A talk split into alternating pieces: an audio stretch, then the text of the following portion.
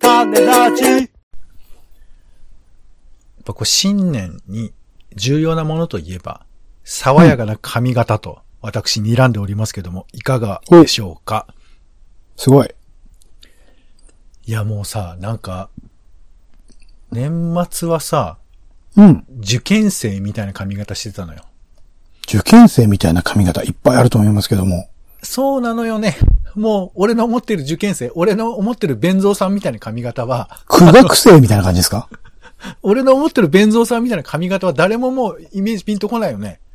なかなかわかんないですね、弁蔵さん。えーどうなんだろうなんかこれもさ、あのー差別的表現とか言って言われるのかないや、どうでしょうかね。まあ、受験生みたいな髪型っていう分にはいいんじゃないですか。僕みたいにネガティブな言い方しちゃうとね、難しいかもしれないですけど。いや、でもほら、受験生みたいな髪型って言われて、え、そんな髪型ってあるわけないじゃん。そういうステロタイプな言い方ってどういうふうな考え方なのもに基づいているのみたいな。バシってこうさ、 あの、言われかねないなとちょっと思ったりもしましたけど。確かにね。ステレオタイプだよ、ポンちゃんよそう。じゃあまあ、ここはあのー、キテレツ大百科の、 弁蔵さんみたいな髪型って、それもわかんないじゃん。うん。まあ、写真ググればで出ますから。弁蔵さんについては。受験生いっぱい出てくるけど、弁蔵さん一人しかいないから、基本的に。受験生の顔って出てくんの受験生顔で検索すると出てくると思いますけど、いっぱい出てきちゃうから。あ出てくるうんまあまあ、弁蔵さんみたいな髪型してましたよ。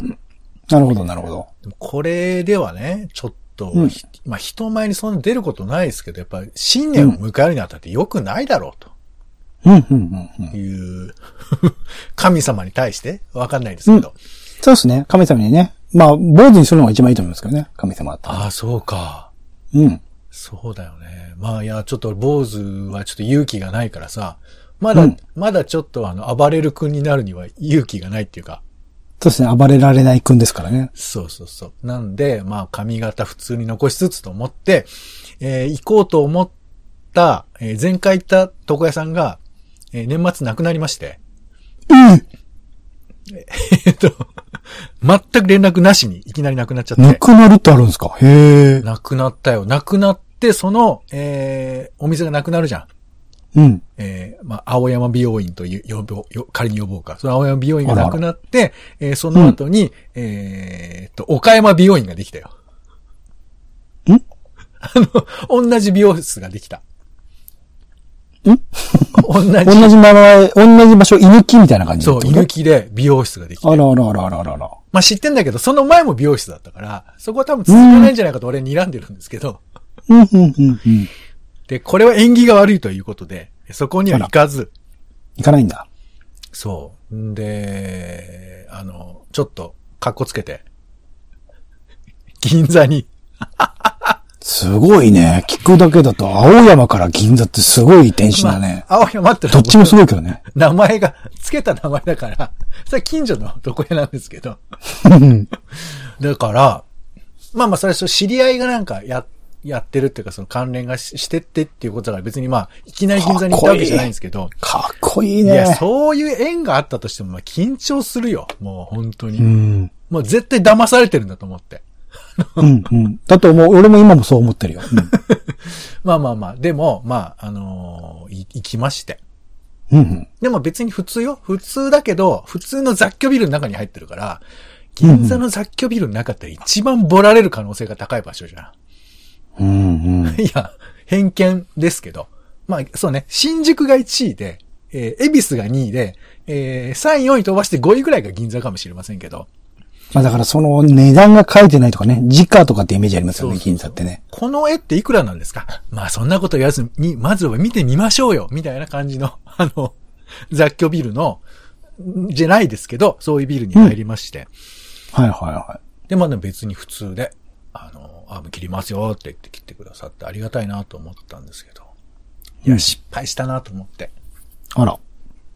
年末最後にさ、なんか、あの、どんな髪型にしますみたいな。ああ、いや、普通でいいですよ、みたいな。普通、いや、普通です。どでもどんどんしましょうか、みたいな。すごいなんかあの、ネガティブに捉えない明るい人がさ、切ってくれてさ。うん。で、それでなんか、まあもう切ってもらって、で、いろいろさ、あの、最近、床屋が多いですよね。床屋さんで生計立ててる人ってどんな感じなんですよかねとか。でもやっぱ独立心あるんですかねみたいな。話を振っちゃって。ポンさんから。へえ。でさ、まあ、喋った後で思ったんだけど、こんな工夫のないトークに、誰が乗りたいんだって思ってさ。まあでもわかんないですよ。結構ドキッとしてること聞いてる気もしますよ、それって。いやいや、もうでもね、なんだっててめえ、てめえの年収教えろみたいなことでしょ、それっいて。や、そんなのいや、え考えすぎじゃない嘘あれ俺違うそういうつもりで言ってるかなと思って。いやいやいやいや、いや、そんなことない。いや、本当に美容室は多いのよ。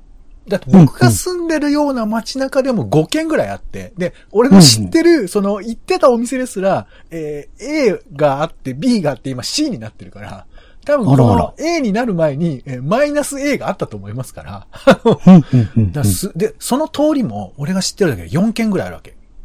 うん。うーん。だから、床屋さんになる人ってのは多いのよ、やっぱり。うん、うん。で、思ったから独立って話をしたんだけど、俺はリアルな気持ちで言ったんだけど、こういうさ、なんか平凡なことを言っちゃったなと思って、なんかめちゃくちゃ俺は反省したっていう話なんですけど、うん、うん、うん、うん。まあね、ただこの話ふら、ふら、膨らましたいなって、あの、俺はきっと思ってるように今リスナーの人思ってると思うんですけど、今この聞いてくださってる聞き手のオレンジさんは、えー1000円床屋で、5分ほど髪の毛切ってますから、 あの、このな話るべくいかにして会話をなくすかってことばっか考えてるからね。そうなんだよね。だから俺が床屋で失敗したって話をしても、話するんですね。って言って話は終わるんで、えー今日もその感じで終わりたいと思います。そこまで台本で書いてくれたらよかったのに、そこまで、ね、話聞くんですね、まで言ってくれたら、もう完璧なタイミングで今言ったのに、それ。台本書いても書かなくても全く同じということで、えー皆さん、 えー皆さんはいかが受け止めていただいたでしょうかうんということで、えー友達と職場夫婦のちょっとした雑談からツイッターのネタの種など、えー直接役には立たないけれど、あなたと一緒に拾いたい。種ラジは世の中のいろんな種を探すポッドキャストです。ということで、えー新年になりましたけれども、まあ変わらずに種を拾ってまいります。お相手はカルチャー中毒者のオレンジさんと、どうもお天気散歩人のポンです。よろしくお願いします。ーお願いします。さあ、ということで、週の始まりは、えーおしゃべりの練習場種枕なんですが、まあ、こんな、えー正月に人と会って喋るのかと言われたら喋るよ。喋りますよ。多分。ほら。うん。親戚とかさ、と喋ると思うんです。なもんで、あの、今回はちょっとぬるいと言うと怒られますけど、うんあの、2021年の重大ニュース、世で言われるような、うんうん。をちょっと触れたいと思いますよ。あ、もう、あるんですね、そういうものが、重大ニュースみたいなのが。はい、あ、まあまあ、あの、僕ら的な切り口も考えたんですけど、まあ、ここは、あの、誰でもね、やり取りできる、ドメジャーなニュースを僕らなりに喋ったらどうなるのかって話で、ちょっと行きたいなというふうに思いますので、うんサクサク行きましょうえー今回は読売新聞などのですね、ご協力を得て、うえー行きたいなと思います。勝手にね。うん、勝手ですよ。えー参照させていただきます。まずは、えっ、と、読売新聞だね、えー日本の重大ニュースということで、え1位なんだと思うーうこれん。ど読者コがロ選ナんでるんだって、読者が選ぶ。オリンピックうーんワクチン違う、違う、違う、総理大臣変わった違う。うん、明日の天気どういうこと重大ニュースに明日の天気って。もう毎日言うじゃない。だから積み重ねていったらもう、明日の天気が一番かこれだら。から多分投票したんだと思いますよ。わざわざう。ーん。わかんない。なんだろわかんない。まあでもね、あの、先ほど言ったみたいにそのコロナ、まあこれ変異株っていう風な話だとか、ワクチン接種開始っていうのが、まあ、えー入ってますよ。3位とか、あ6位とか3位にね。あと自民党総裁に岸田氏。これも7位に入ってますね。う。うん、うん。他、ちょっとあの、みんなの、みんなの話題としていけそうなもの、盛り上がりそうなものを想像してみてくださいよ。うん、うん。読売新聞の読者が投票しそうな。そしてきっと多分親戚の仲間で集まった時にこの話題言ったら、まあまあ、いけそうなやつ。うん、うん、うん。どうですかうん出ないかな出ない。うん。 1位ですけども、えー大谷翔平、メジャー MVP にという。へえ、そんな興味あるみんな。へいや、これは、実はですね、えっ、と、お恥ずかしいことに僕も、あの、 全く語ることがないやつで、え。 うんこれはね、いや、どうですかいや、だからこういうニュース番組ないと思うんですけど、 あの、うん。全然喋ることがないんだけど、いや、まあだからね、大谷くんといえば、もう若い頃からね、まあ頑張ってたじゃない。高校とか大学とか多分頑張ってたんじゃないで日本の球団でも多分頑張ってたと思うから、今アメリカで頑張ってるってことは、すごいなって思うよね。それで行く。その、知らないけど、大体のプロ野球選手に当てはまるやつで行く。頑張ってんじゃない今、今多分日本で一番頑張ってんじゃないああ、そういうやり方か。まあ、俺なんか大谷さんの話が出てきた時には、僕は正直詳しくないんだけど、どれぐらいすごいのって聞くみたいなパターンかな、多分。ほー。だっていや、もう本当に、あの、もう本当この好きな人には申し訳ないけど、あの、全くわかんないんだよ。大谷翔平は背がでかいってのは知ってるよ。でかいでかいでかい。そう。なんかあ、と、か、顔つきは優しい。それは人によると思うけど、うんまあまあ優しいというか、あの、穏やかというか、まあ堂々とした感じになっていう、でも、顔もね、おぼろげよ。全いや、然し僕は顔ははっきりしてる。大丈夫大丈夫。そこは大丈夫。もう、なんか、全然わかんないよ、なんか。あの、この前デビューした力士ぐらいしか覚えてないよ、顔。力士、力士大谷っていう力士から来たぷのくぷくしてない力士の顔って。なんか似てる感じ が。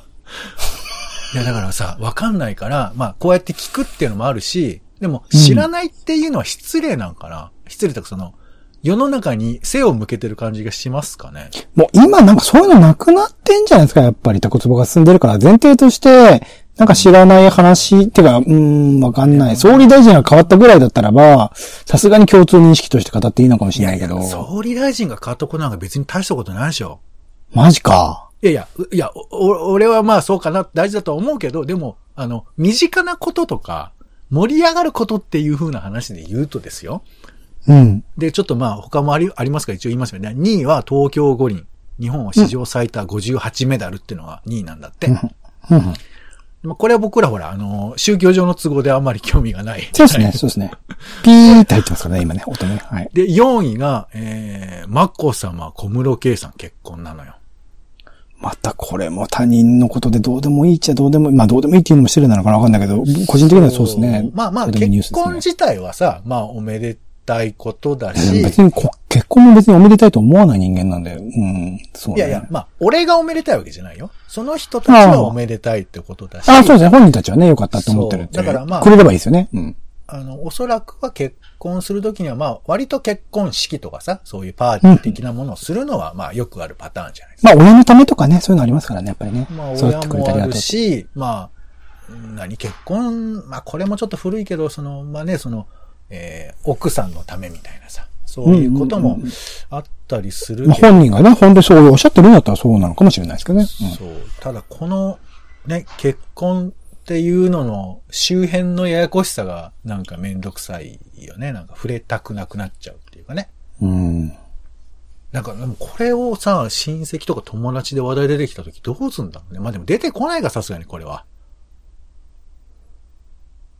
うーん、わかんない。今年、ごめんなさい。僕、リアルで考えるとそのパターン僕ないの。まあ、でもポンさんとか多分ご実家に帰るとかあると思うので、それが出てきた時の、ちょっと、なんかシミュレーションをしといた方がいいかもしれないよね。そうそう。いや、まあまあ別にいいのよ。あの、ただほら、あんまりこう、いや、そんなこと興味ないんで、そもそもそんな話する必要ありますみたいな。そこまで俺ハードな 回答する弾力がないからさ、それが、それはちょっとできないかなとか、まあ思うんですけど。あ、そうですよね。結婚するらしいっすね。えーって。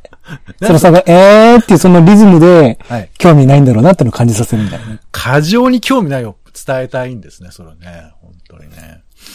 話展開してもね。で、まあまあ、パッと行きましょうか。えーと5位が、静岡熱海で土石流死者、行方不明者ああ、そがっかそっ27か、名今。年か。そうですよはねい。、で、6位がコロナの変異株でしょで、7位が岸田さんが首相就任。で、8位が藤井聡太さんが新竜王。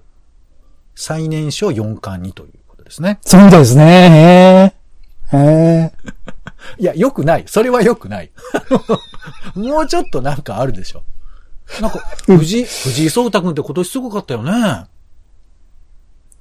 あ、そうみたいですよね。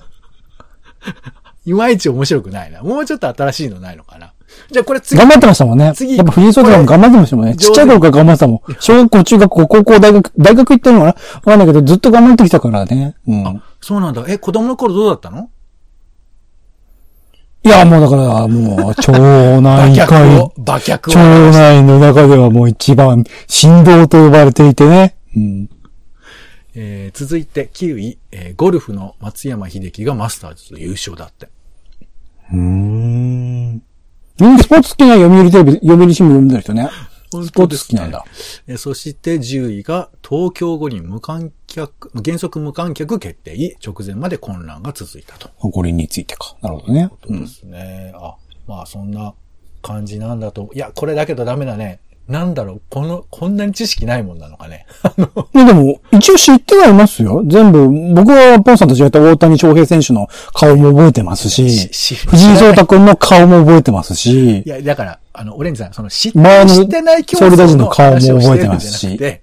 うんうん。だから、なんかそういう喧嘩腰な話じゃないのよ。あ の、話を振って楽しく盛り上がるっていうふうなことをするっていう話をしてますから。いやいや、まあ、種枕はね、パンさんいつも意識されてますけど、なんか僕たちなりにいいじゃないですか。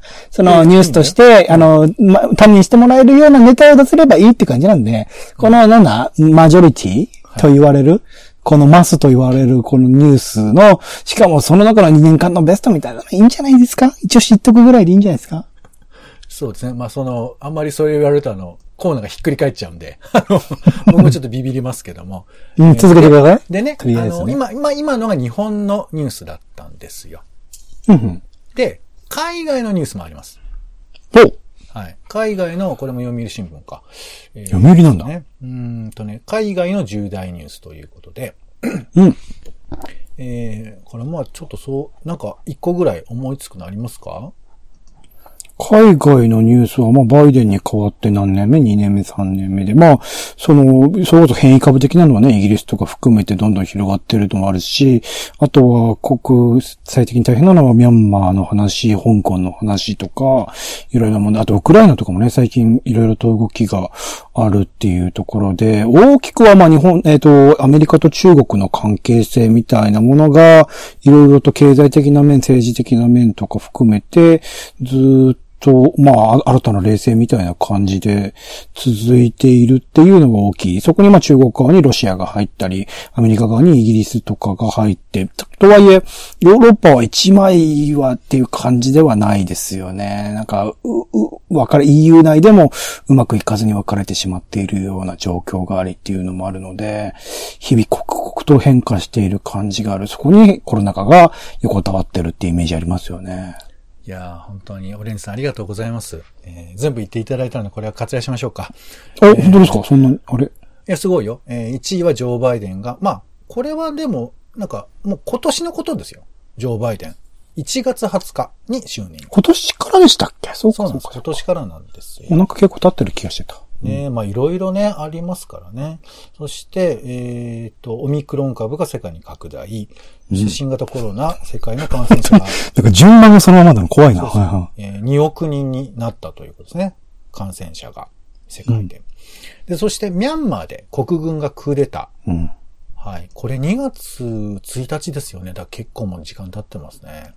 うそんして、アフガニスタンでタリバンが首都制圧。ああ、そうです、そうですそっちもありましたね。なんかニュース、俺、触れた記憶があるよ。なんか徐々に、そのオセロひっくり返っていくみたいに、どんどん増えてって、いや、これ本当どうなっちゃうのって、まあね、ちょっと海外ニュースだから馴染みがないから、ええー、と言ってたら、もう本当にタリバンが。そもそもまあアメリカの撤退を決めてたのはトランプだったんだけど、それの政策を引き継いだのがバイデンっていう状況ですからね。結構大変なそうねまあね、撤退自体は致し方ないところもあったけど、撤退のやり方みたいな、まあ、難しいけど、そういう。でもまああのままやってても泥沼になってたんだろうなと思って難しいですね、判断すごいね。この海外ニュースが、まあ、本当に、大谷翔平との違いね。 あ の、話しにくいってあらイラしないね。あのおじさんと何喋れんだろうね。いやそうですねタリバンはですよね。やっぱ女性。暗い顔にしかなれないもんね。どこもかしこも。な、なんかよくわかんないけど、平和になってほしいなっていう。 俺は明言う。るいニュースなんかあったかな海外で明るいねね。でまあ、うん。それこそ僕らが見てるね、世界のニュースキャッチでは、ワオのコーナーでね、あの明るい動物の可愛い映像とかね、見たりしましたからね。自作で、あの、サン、えーサンダーマウンテンを作った男の子の話と か、家族の話とか。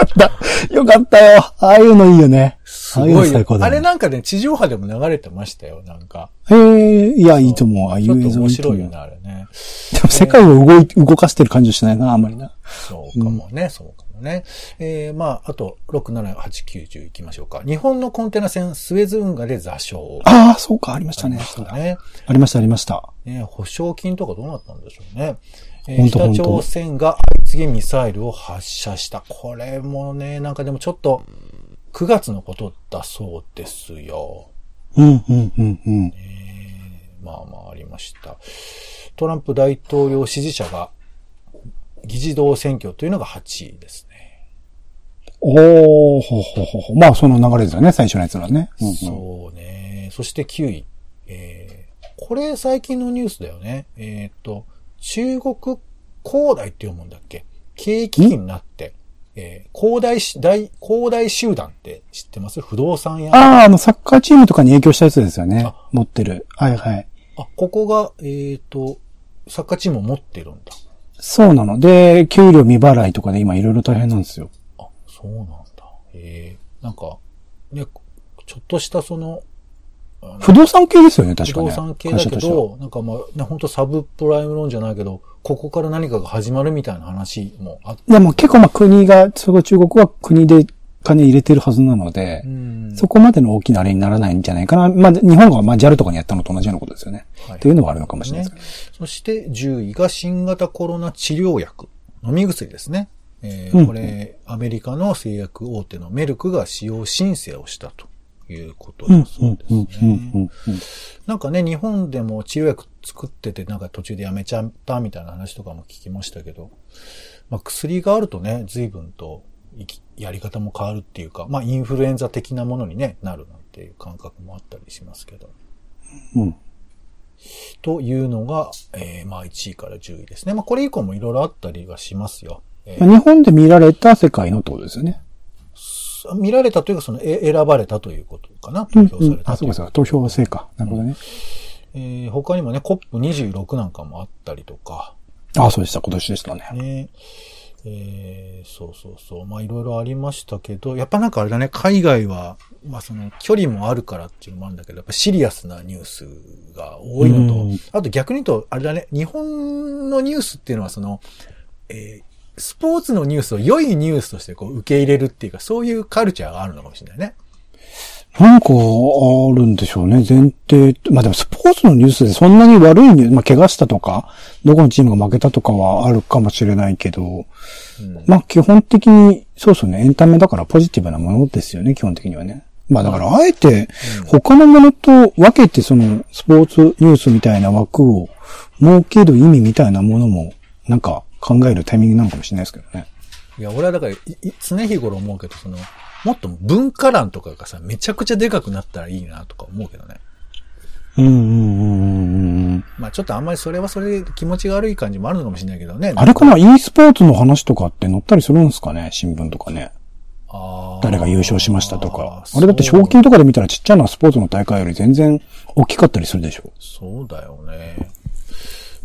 まあそう言われるとやっぱりその、ね、こう、今ニュース、読売新聞ちょっと取り上げましたけど、まあそう言われたら、なんか、やっぱこうメディアの偏りを僕らは受け入れてるみたいなところがあるのかもしれないよね。だからね、まあ別に僕らはそのたまたまですけど、まああの、オレンジさんはサッカー好きだからサッカーのニュースなんかはあったと思いますけど、本本来的には。まあ全部優優勝の話ですよね。全部リーグとしての優勝とか天皇杯とかルヴァンカップとか ACL は結構日本で早く負けちゃったねとか、あとは日本国内の移籍とか日本代表の試合とか、それぞれはいろいろありますけどね。ちちなみに一番、あの、嬉しかった、そういうニュースってあるんですかその、まあ、スポーツ系なのかわかんないけど。嬉しかったタではないですけど、一番良かったシーンはやっぱり最終節の試合ですよね。マリノスとフロンターレの戦いっていうところは良かったけど、そうね。日本代表も今面白くないしね。難しいですね。うん。 なるほどね。まあこれね、大きいニュースってのは、まあこの皆さんの公約数としてのお話ができるから、まあそういう楽しみってのはまああるとは思うんですけど、他にも時事通信なんか見ると、えー、あれですね、あの、ノーベル賞ってあるよね。はいはいはいは真鍋淑郎さんがい。うんうん。ぶノーベル物理学賞を取ったというのは、うんあありますけど、まあこれもね、その日本の人なのかとかさ、日本が何をやったんだみたいな議論とかもあったりするから、まあまあ一般論としてはいいけど、それはもうノーベル賞を取った人全般に言えちゃうことだからね、なんかそういうう。ふうなん気持ちにもなったりもしますし。あとまあ僕らあんまピンときてないけど、みずほ銀行のシステム障害ってのは結構大きいことなのかもね。ああ、まあもともとシステム自体が、あの、本になってたりとかね、話題になってたもんですからね。そうそう。そこからのまあ、あんまり、もうそんなの期待してないよって人も多いのかもしれないけど、そういう風な話もあるかもしれないですね。うんうん。はい。まあそんな感じで、ちょっとニュース、年間のものを振り返ってみましたけど、なんかあれだね。うまい、うまい返しが できる自信がないね。まあ、うーん、もっと身近な話になるんじゃないですか、やっまぱあそうり。ね。街の中に何があったとか、誰がどうしたとか、そういう話になるんじゃないですか。はそうですね。わかりました。はい。まあ皆さんも、えーそんな話題をね、一応頭に入れつつ、えーお話ししていただいてもいいかなと思います。では最後に枕な予定を行きましょう。えー1月の2日以降の、えーニュースですね。あ、ニュースが予定ですね。はい。うんを行きましょう。えーまずは、ここれもね、見ないんですけどね、えー箱根駅伝ありますよ。2日から。うん。今年は楽しみだ。ニューイヤー駅伝も楽しみだ。お、見るんですね。へえ、そう今年は僕はだから TBS ラジオでね、それの特集企画があったので、実況でどういう楽しみ方があるかとか含めて解説してくれたので、ちょっと楽しみですね。。あーガイドがあるとやっぱ聞きやすいのかもしれないですね。うんえーそして、えー1月4日ですね、えーイタリアの大統領が選ばれるそうですよ。あ、変わったんだ。うんはい。それから、えーミャンマーの独立記念日だそうですね。ミャンマーもちょっと気になる国ですよね。はい。そして1月5日は、えー豊洲市場の初競りだそうですよ。それからあとうんね、いちご世代の日っていうのが決まってるんだって。いちご世代ってわかりますわかんないです。15歳しそう。いちご世代っていう言い方おかしいよね。 なんか、うん他のなんか、ね、ゆとり世代はどんどん動いていくもんだけど、いちご世代はずっとそこにあるもんだからね。まあまあそういうのがあったり。1月6日は、えー、東京消防庁の出初め式が行われます。1月7日は、えー、七草がゆの日ですね。これご存知ですか名前。大体。えー。セリナズナご。五行箱ぶらこ時の座。はい。はい。そして、今終わったつもりだったんですけど、あれ。はい、7、まあいいか。はい。えーあと調べてください。 はい。そして1月8日は北朝鮮の、えーあ鈴間鈴代だ。そうだ。はい。そうですね。ありがとうございます。誕生日だそうですよ。これ、毎回読めないんですよ。金正恩さん。んこれなんて読むの金正恩さん。ジョンウォンじゃないですかジョンウンって読むのか。なんでこう読めないんでしょうね。恥ずかしいよね。ジョンウンさんが痩せたっていうニュースがちょっと飛び交ってますけど、いかがお過ごしでしょうか。合成じゃないかってね、言われてますよね。えーそして1月9日、あ、1月8日はちなみに平成が始まった日でもありますよ。うん、うん。 1989年に、まあ、平成が始まったということですね。1月8日にね。まあ、うん昔のことでございます。そして1月9日が、えーゴールデングローブ賞の授賞式が行われるらしい。やるのかな、うんうんということですね。はい。えー、じゃあ、ちょっと、一押しの種を聞きましょうか。これ喋りましょう。オレンジさん、今年。あごめんなさい、どこに、どこに巻かれてましたどこら辺に巻かれてまいしやたいや、いろいろこう、大谷翔平とか、あったでしょ大谷翔平の子供の頃は、神童と呼ばれてたとか、いっぱい話出てたじゃないですか。ああ、ほうほうほうほうほはい。トンチの日でもいいですよ。1月9日。一級でトンチの日ってのはありますけど。う。そうね、じゃあ、なんだろう、キム・ジョンウンで。あれ読めないっすよねっていうところから。読めるわいって怒られるっていうね。はい。じゃあ、まあ、キム・ジョンウンでいきましょうか。はい、ということで、えー、種枕はここまででございます。はい、今年も何かしらの皆さんの雑談が、レベルが上がったり下がったりする、えーそんな機会にしたいなというふうに思います。ということで、以上でございます。お相手は、えー、今、床屋に行って、えーちょっと凹んだりもしたんですけど、髪型が決まっているので、私は元気です。ポンと、レンジでした。タネラジ、また。タネラジは、ほぼ毎日配信をするポッドキャストです。Spotify や Apple Podcast にて登録を。更新情報は Twitter。本編でこぼれた内容は、公式サイト、タネラジ .com をご覧ください。番組の感想や、あなたが気になる種の話は、公式サイトのお便りフォームから。お待ちしています。